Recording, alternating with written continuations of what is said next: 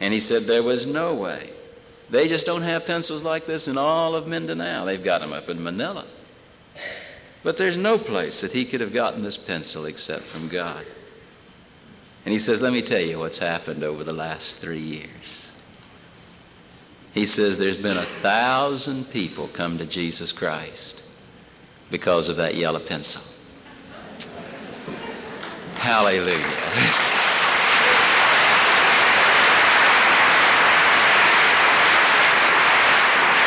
Now, can you understand what Jesus is saying when he says, Except you become converted as a little child, you'll not enter into the kingdom of heaven? I can't picture myself sitting out there on the steps asking God to give me a pencil. I would have, uh, I'd have had all kinds of schemes as to how to get one. I'd have formed a committee.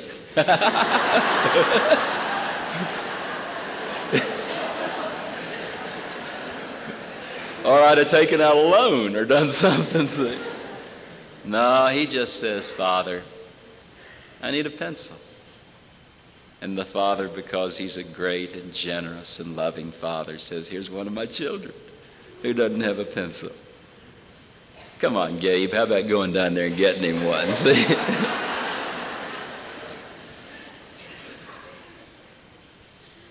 I'm excited about that. I'm excited about men and women who become as little children and attempt the impossible for the glory of God. I got a great friend of mine, Martin Sweets, from Louisville, Kentucky.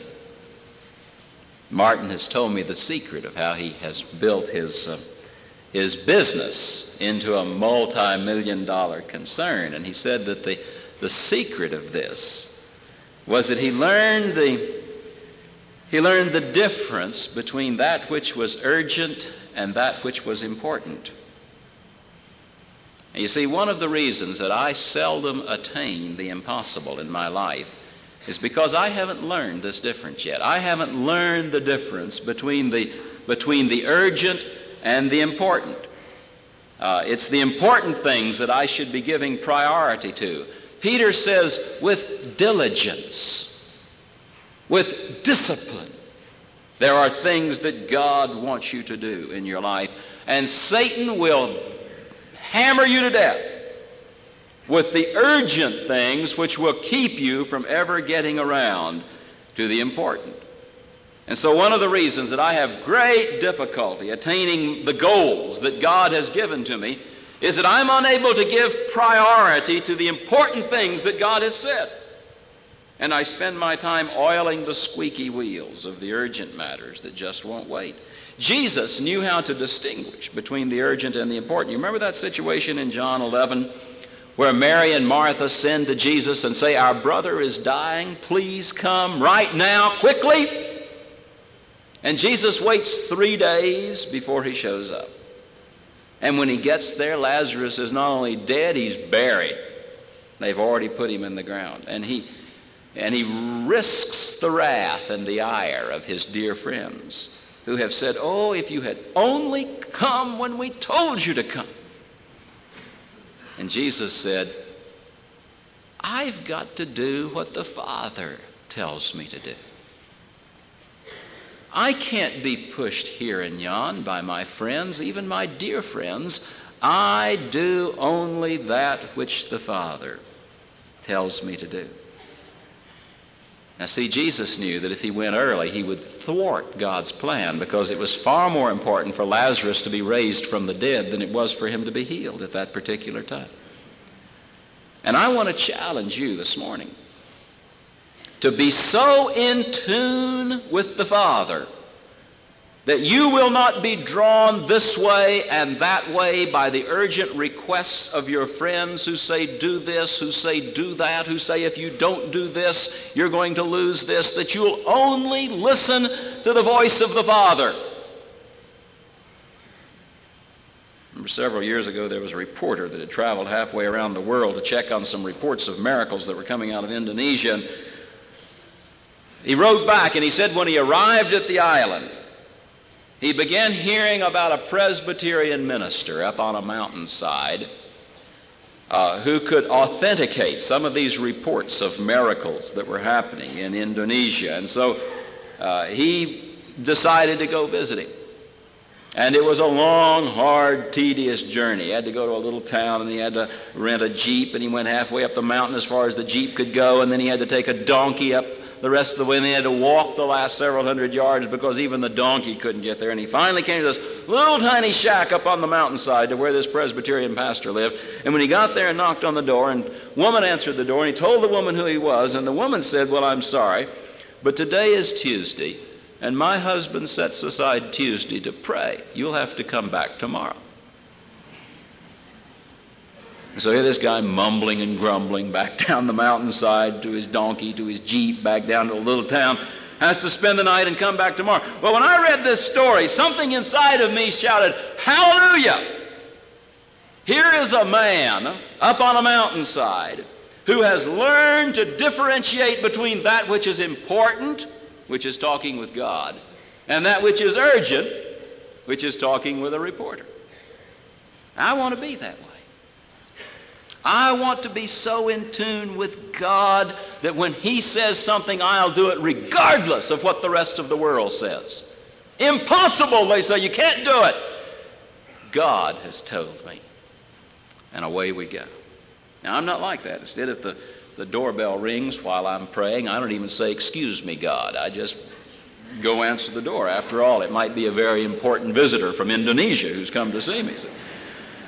And I've been known to interrupt my family devotions because of a long distance telephone call, as though whatever it is that's coming in over the wire is more important than the conversation I'm having with my teenage daughter at the time.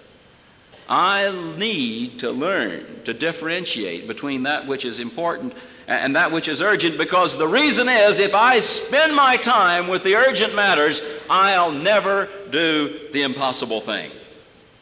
It'll never get done. It'll get pushed far back to the back of my life, and there it'll become like, well, the dreams. You know how they are. They become like grizzly bears. They go into hibernation in the caves of your mind, and they're covered over with the leaves of the important matters, and you never get down to them again.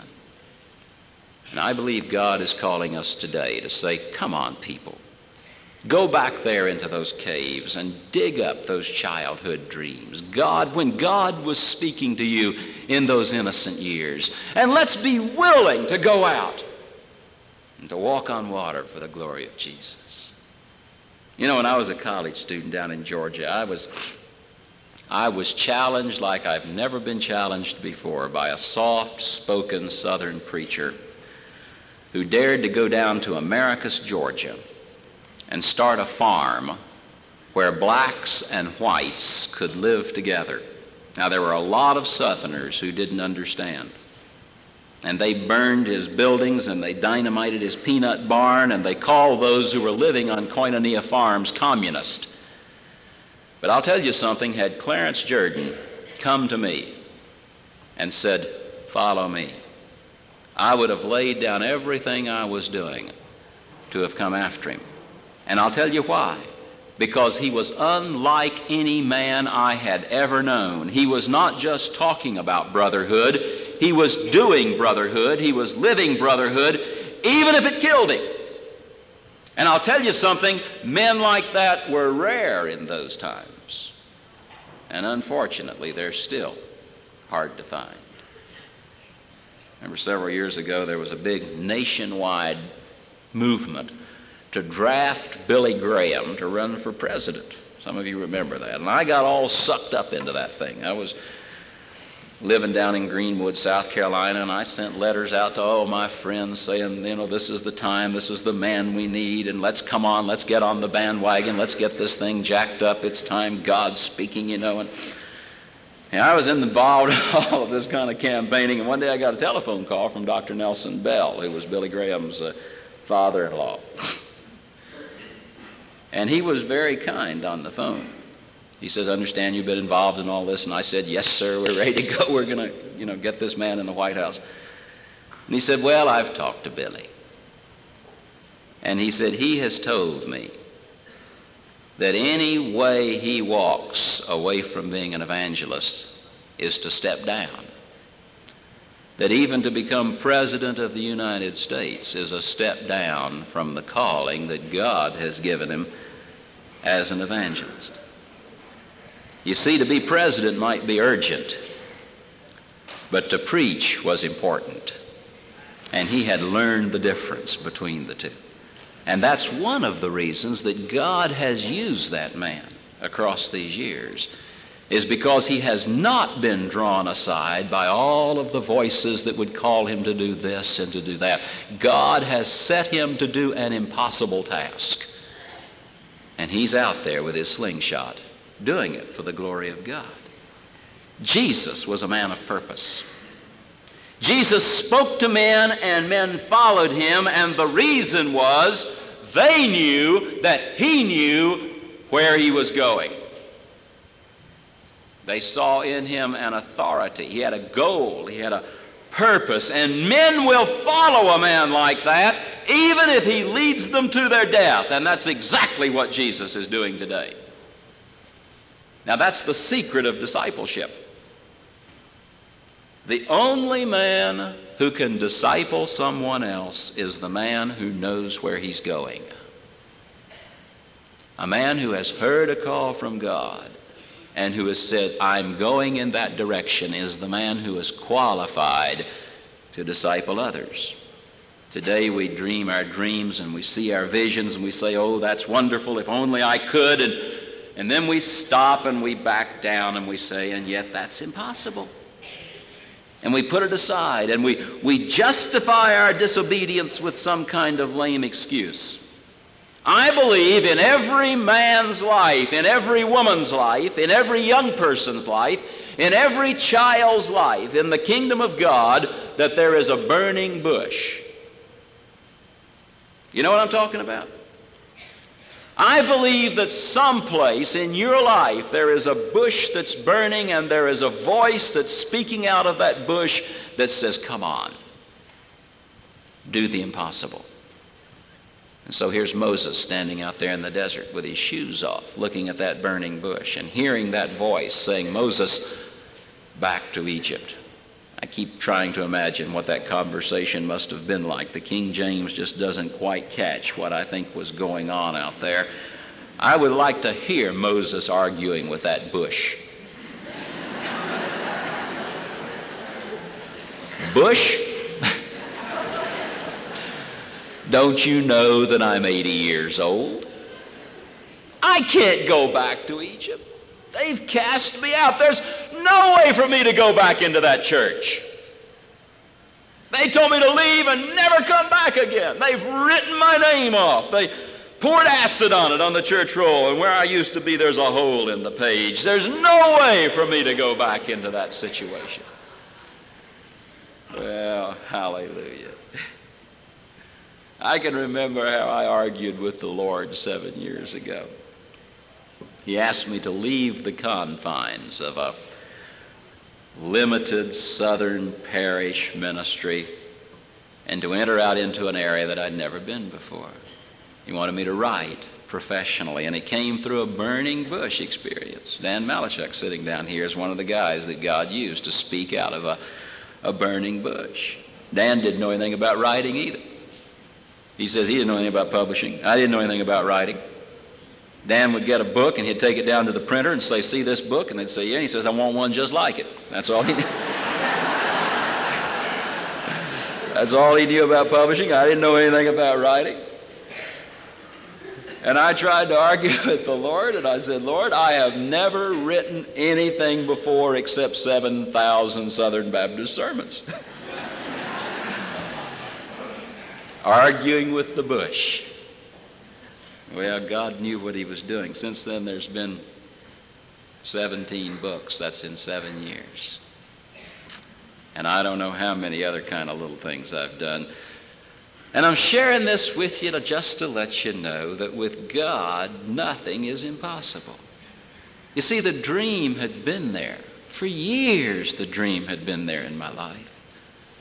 I knew that one day God wanted me to, but I kept putting it aside and putting it aside, and it never was the right time. And you know when the right time was? When everything else was wrong.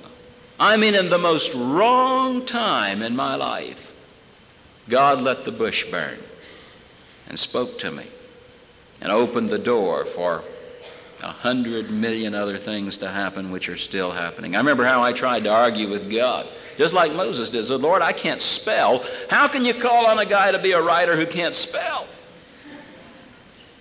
And God said, Well, I'll send some errands along in the form of editors. And they'll correct your spelling and all your bad grammar. And all I'm asking you to do is just to go in there with your staff and kind of stir things up. And then the body will come together around you and something will happen. You know, ever so often we catch a glimpse of a man who knows where he's going. A man who has heard the voice of God and is marching to it the way Thoreau's marcher marched to the beat of a different drummer. And there's something within me that says, that's the man I'll follow.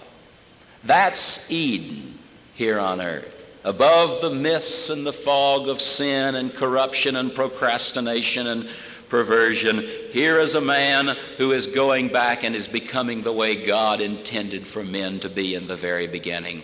People who would hear God's voice and would follow after him would not care about the consequences, would rather die than to be disobedient.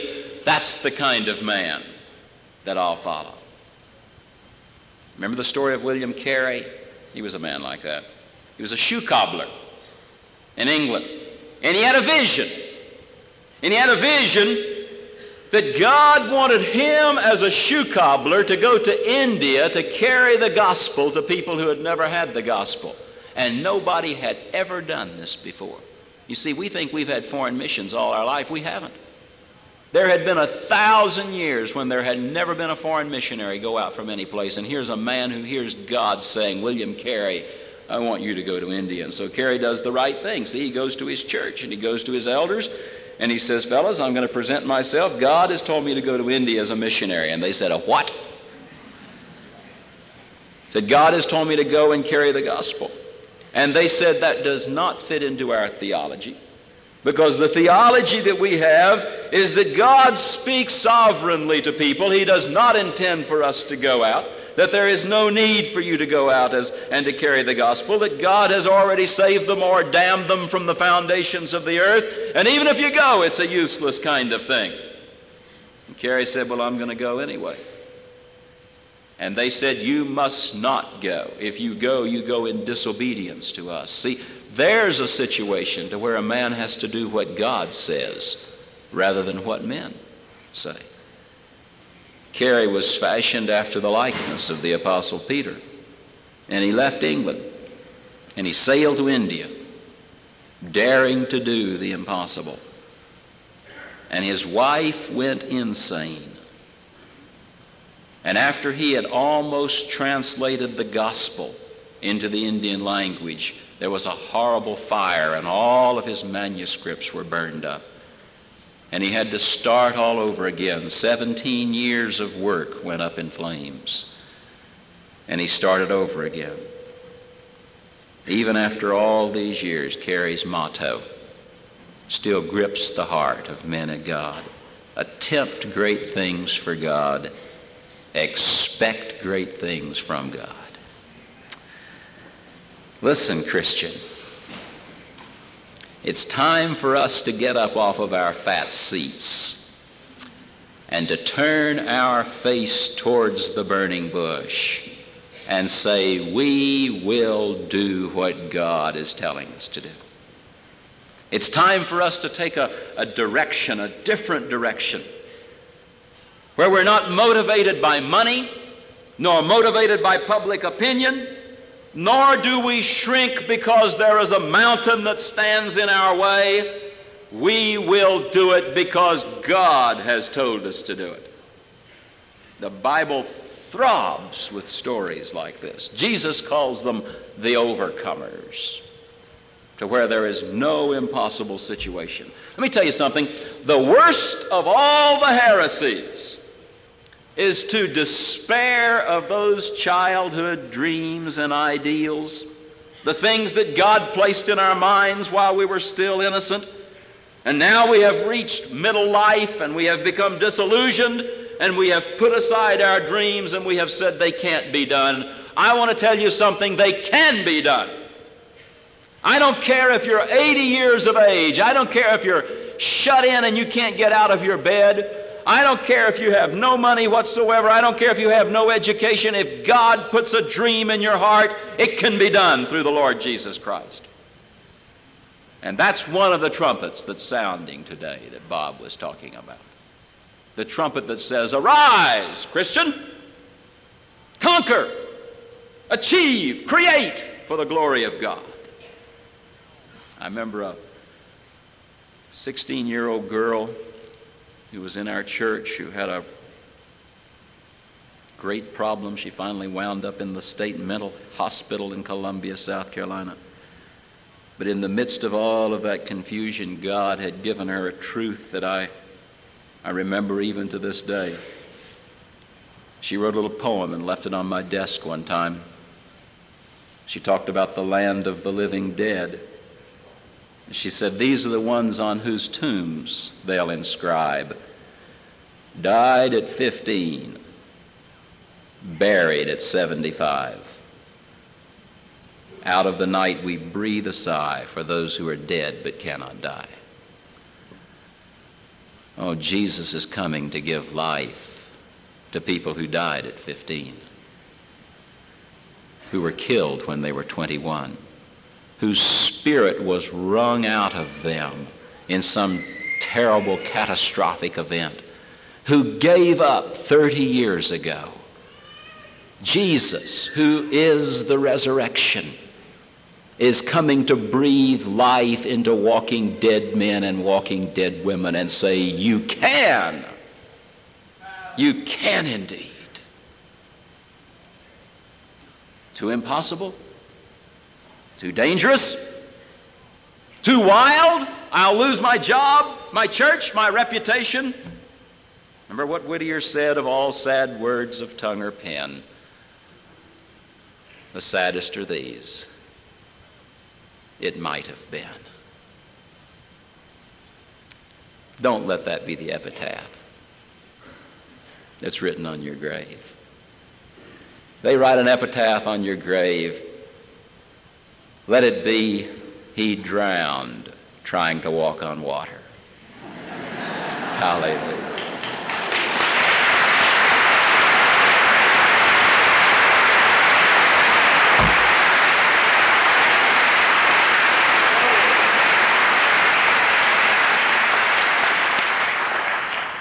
We're challenging our children in the Buckingham household to find a task that's so big that unless God intervenes, they're going to be failures. We're challenging our children. We've got four teenagers and one that's pre-teenage to invest their futures in something that's going to cost them their lives.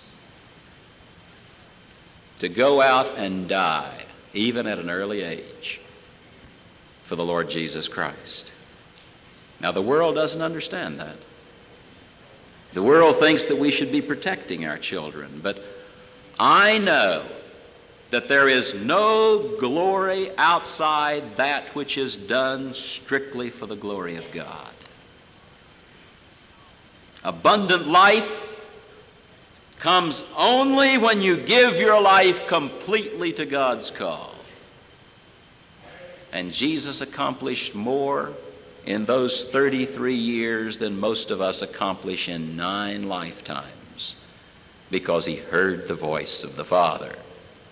And he was willing to be killed in order to be obedient. Dangerous? Well, of course. And I say this with great openness and candidness. What's the use of living? if you're not willing to die. There's no purpose to it. No purpose at all. Dwight L. Moody, man with virtually no education at all, was challenged by a strange man who came to him and said, The world has yet to see what God can do with one man who's totally committed to Him. And Moody said, I'll be that man. And 20 years later, he stood with one foot in Chicago and one foot in London, and he rocked two continents for the Lord Jesus Christ with the gospel because he was willing to do the impossible.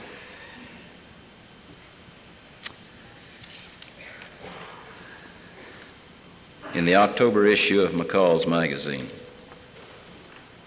there's an article by Dr. William Nolan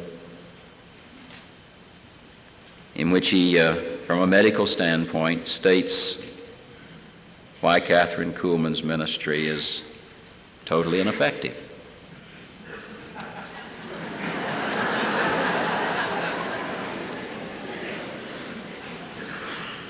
I was with Dr. Nolan in Minneapolis when he made his research. He was there for one meeting.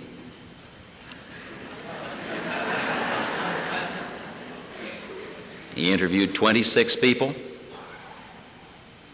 and he reached the conclusion that all of this was a farce. Now, his conclusion, and I don't want to run down the medical, the medical science field at all. I praise God for it. But the conclusion that he reached was that there are some diseases that are hopeless.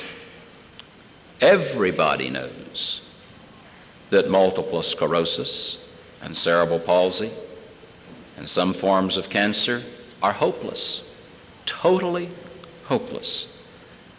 And on the basis of this, he says, because Kathryn Kuhlman has failed to study medical terminology, she just blandly goes ahead, naively, childishly believing that there are some things that are not hopeless. And so he draws his conclusions of saying it can't be done. And that even though these people are walking around saying that they've been healed, they really haven't been healed. because it's impossible to be healed from the scientific standpoint.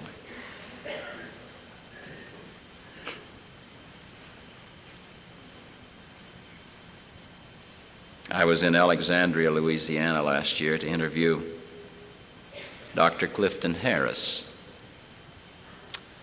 Dr. Harris is a returned Southern Baptist medical missionary from China. He's the brother of the pastor who ordained me to the Baptist ministry years ago. He had returned from China back during the, the occupation and after having been a, a medical missionary there, a, a physician, a doctor, and while he was here in the States waiting to see what his assignment would be since he could no longer go back to China, he had a terrible automobile accident. And uh, his hip was crushed in this automobile accident. And uh, when, uh, when he began to heal very slowly, why, the hip was just fused together. And then arthritis set in around the hip, as is a normal circumstance in that, and the calcium deposits formed until his leg was stiff all the way from his waist all the way down, uh, past his, or to his knee anyway. That whole hip had just been fused in together in one great socket.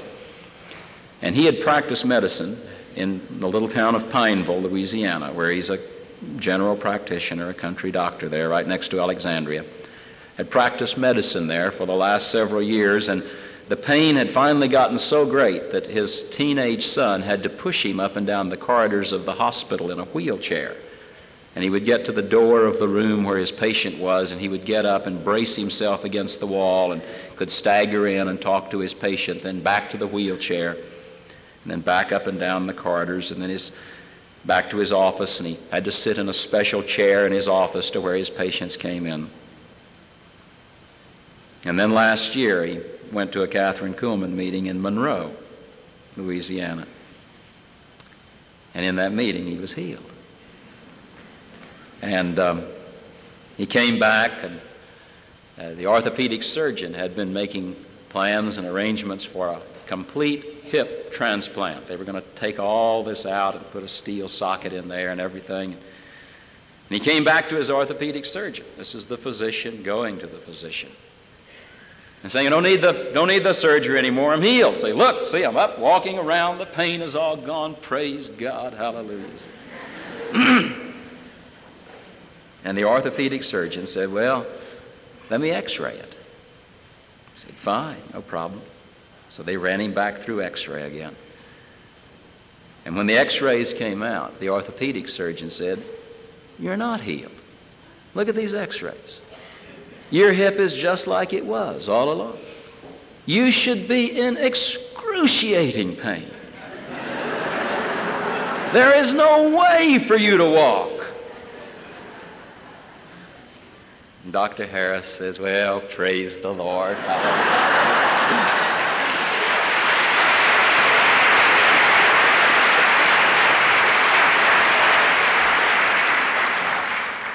I was out there last year. Got there about four o'clock in the afternoon, and he said, "Man, we got to have a prayer meeting in our office." And he called some folks, and we had about 75 or 80 people in his office that night for a great prayer meeting. Holy Spirit has come upon him and his family, and that whole town is being infected by the Holy Spirit because because of a man who has said, God has done the impossible in my life. Three weeks ago, my wife and I were in Germany. Went to uh, the cathedral at, uh, at Worms, where Martin Luther took his stand against the institutional church. And there, out there in a little flower garden, the old cathedral has been destroyed, but the, the plaque is there, and there in that rose garden is a little plaque where Luther stood and faced the whole church. I mean, this was the church of the world, and said, Here I stand. I can do no other. Put me to death, but I cannot recant what God has said to me. And I stood there with tears and I said, Hallelujah, God. Raise up a generation of men and of women who will say, Here I stand. I can do no other. In Van Dyke's Otherwise Men, there's a beautiful little scene where Artaban is advised to go on the quest for the promised king. and he's warned it'll be a long, hard pilgrimage, and he may possibly find that his search will be empty. But then he closes out by saying, You know, it's better to follow even the shadow of the best than to remain content with the worst. I wonder this morning if there's anybody left who's willing to dream the impossible dream. Father God, you have said that every good gift is from above and cometh down from the Father of lights. I believe that you have called us into the kingdom to do the impossible. I believe the commission you have given us through your Son, Jesus Christ, is that even greater things than he has done shall we do through the power of the Holy Spirit. I confess I do not understand that. But God, I want to report to